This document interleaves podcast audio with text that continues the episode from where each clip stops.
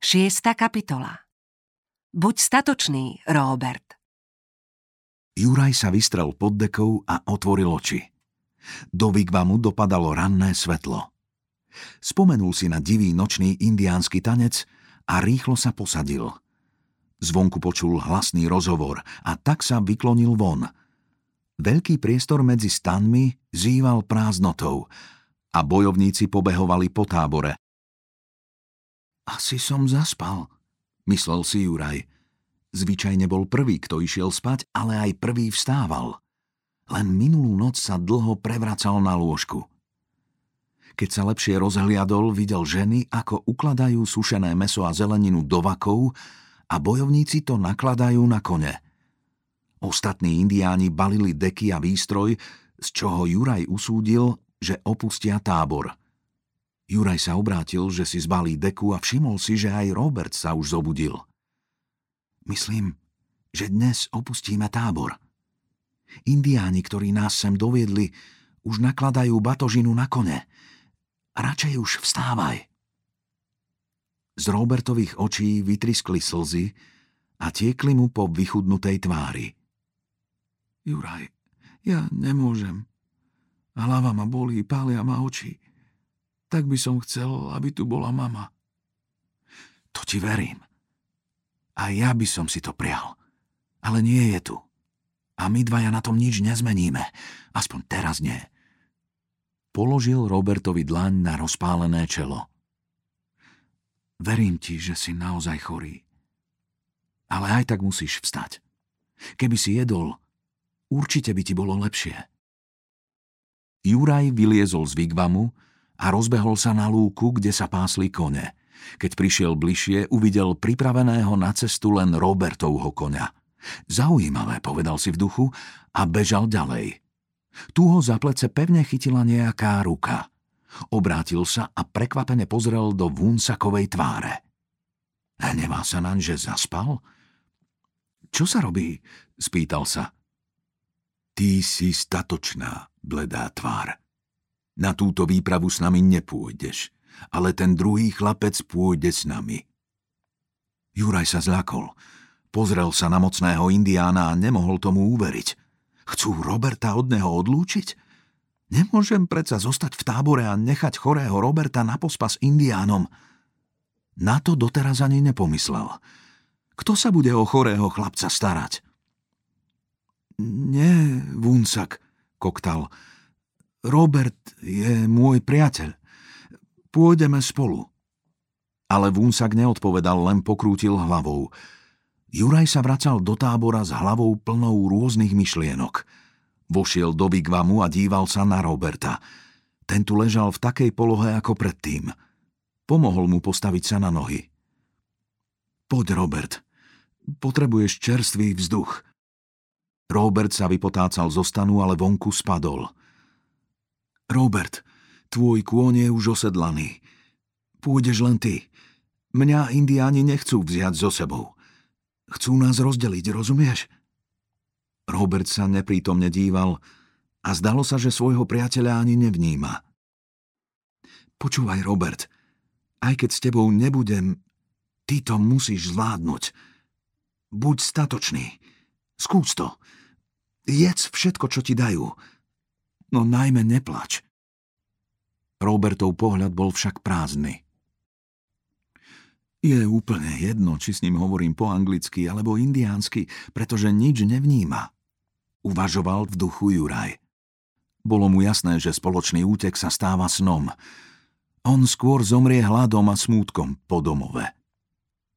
V tom sa objavil vúnsak s dvoma miskami duseného mesa – Každému chlapcovi dal do ruky jednu a pozoroval ich. Juraj vyťahol veľký kus mesa a s chuťou do neho zahryzol. Robert postavil svoju misku na zem. Jedz, prikazoval Vúnsak. Musí tomu rozumieť, uvažoval Juraj. Vúnsak mu to hovorí po anglicky.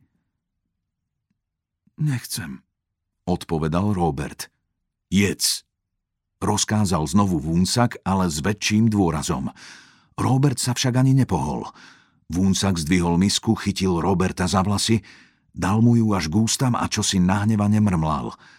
Robert kričal, dusil sa jedlom, kus mesa mu spadol za košeľu, ale Vúnsak ho stále nútil jesť. Medzi tým jeho krik privábil ďalších indiánov, ktorí Vúnsaka ešte povzbudzovali. Juraj sa obával, že sa jeho priateľ zadusí. Konečne sa Vúnsakovi podarilo postaviť Roberta na nohy, ale jemu sa podlomili kolená a opäť klesol na zem – Juraj si zakryl tvár rukami, aby nič nevidel. Potom počul Robertovo volanie. Jurko, poď sem, prived si konia. Prečo nejdeš? Čakajú na teba. Juraj zdvihol hlavu a videl, ako indiáni privezujú Roberta ku koňovi. Uvedomil si, že jeho úbohý priateľ nič nepochopil. Vychytil sa za nimi. Na kraji čistiny bolo všetko pripravené na odchod – Jeden bojovník viedol Robertovho koňa za úzdu. Jurko, Jurko, volal Robert. Skupina bojovníkov sa vydala smerom od tábora a Juraj bežal stále za nimi. Nekrič, Robert, neplač a začni pravidelne jesť. Buď predsa statočný. Ale vzdialenosť medzi ním a skupinou sa neustále zväčšovala. Skôr ako zmizli za zákrutou cesty, Juraj ešte zbadal, ako jeden z indiánov mával pred Robertom tomahawkom. A potom sa ozval príšerný výkrik. Ešte nikdy nepočul Roberta takto vykriknúť. Ďalej už nevidel nič. Ostal sám. Vedel, že na tento výkrik nezabudne do smrti. Toho dňa videli indiáni Juraja prvýkrát plakať – ľahol si na prikrývky vo vigvame, trúchlil a spomínal, kým vyčerpaný nezaspal. Zobudil sa na poludne. Najprv si šiel umyť tvár k rieke. Až do súmraku sa potuloval blízko tábora, ale nebol schopný zadržať slzy. Ako mohol mať rád indiánov? Spôsobili jeho nešťastie. Uniesli ho od rodičov a teraz ho oddelili aj od kamaráta. Možno Roberta zabili. Pri tejto myšlienke sa opäť rozplakal. Celý deň, ba aj ten ďalší, nič nejedol. Až na tretí deň si uvedomil, ako nesprávne koná.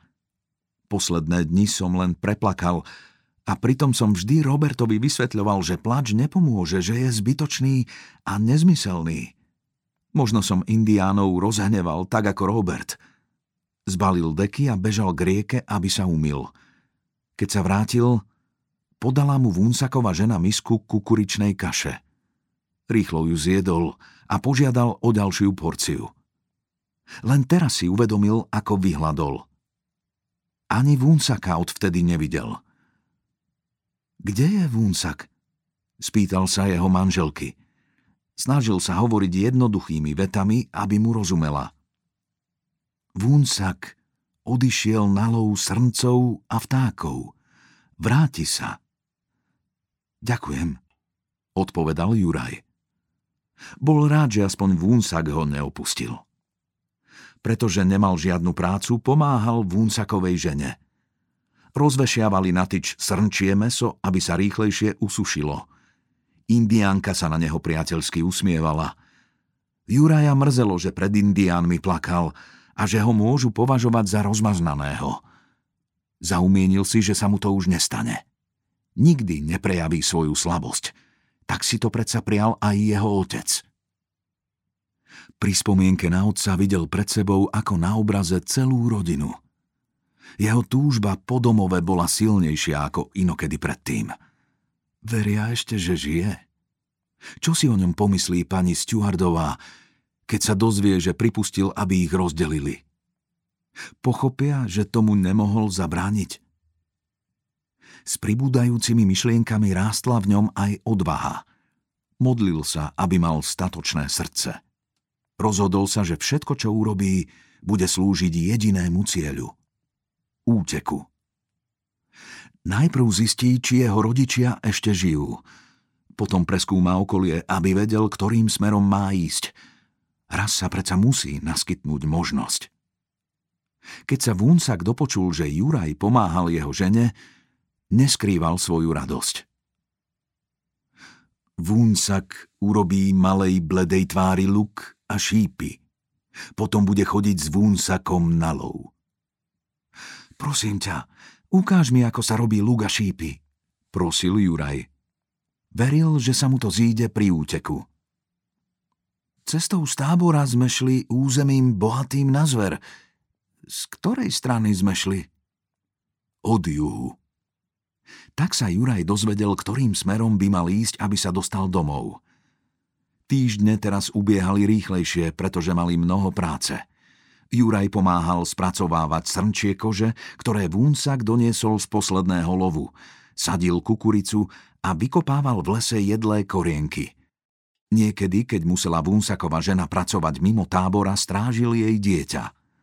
Odhadoval, že má asi dva roky – bolo už veľké a silné, malo krásne, iskrivé, tmavé oči a veľmi sa podobalo na svojho otca.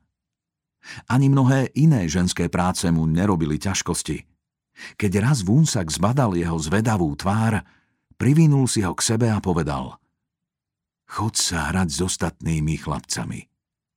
Juraj teda vybehol von za indiánskymi deťmi. Na svojich potulkách táborom sa zoznámil so všetkými bojovníkmi – Raz ho k sebe zavolal starý indián a daroval mu krásny pletený kožený bič. Iný mu dal zas opasok zdobený perlou. Jedného dňa ho Vunsak vzal so sebou a povedal mu, aby chytil koňa, na ktorom kedysi prišiel do tábora.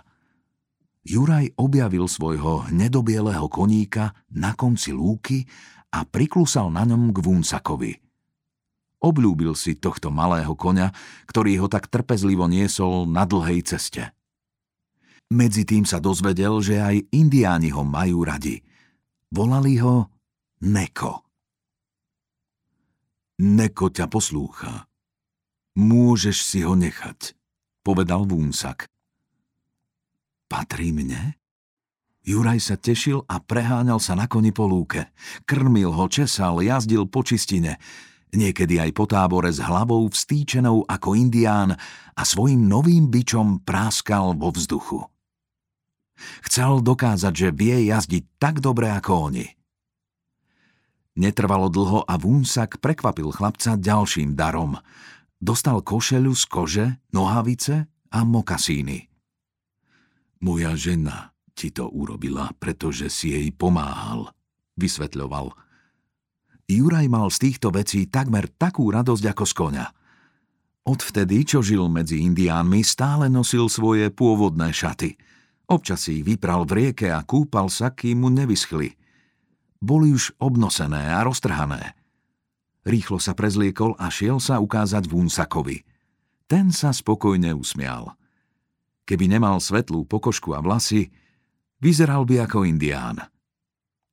Ale ja nie som indián, pripomínal si, som beloch, vnúk pristahovalcov z Európy. Volám sa Juraj Bojlen a nemôžem na to zabudnúť. Míňali sa týždne a mesiace. Juraj sa už mohol pohybovať voľnejšie. Obozretne začal s prieskumom cesty, ktorá viedla na juh k domovu. Každý deň šiel trochu ďalej, ale vždy pri návrate do tábora zistil, že ho sleduje indiánsky stopár. Musím sa správať tak, aby si strážca myslel, že cvičím koňa a nebude ma tak starostlivo sledovať. Je to moja jediná príležitosť, uvažoval Juraj.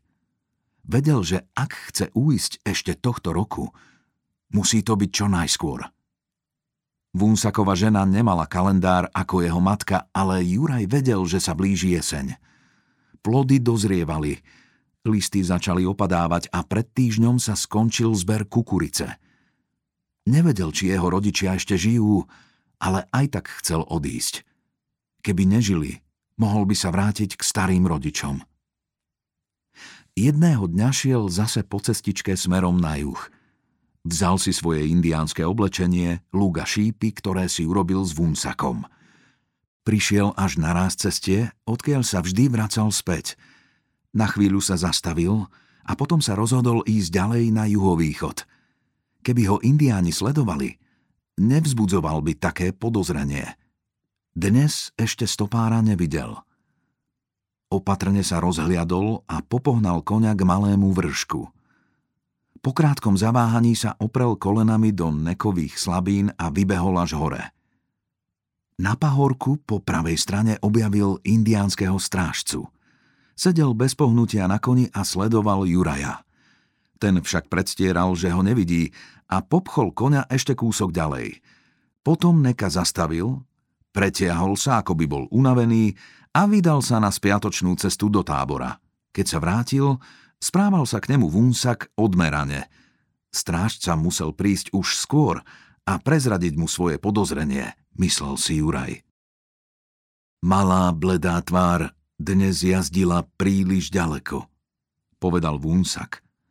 Mohla zablúdiť. Juraj prikývol a vliezol do stanu. V noci sa indiáni znovu zhromaždili na čistine, ale hovorili tak ticho, že im vôbec nerozumel. Ráno ženy strhli vigvamy a všetko zbalili do kožených vakov. Muži upevnili náklad na kone a tábor prestal existovať.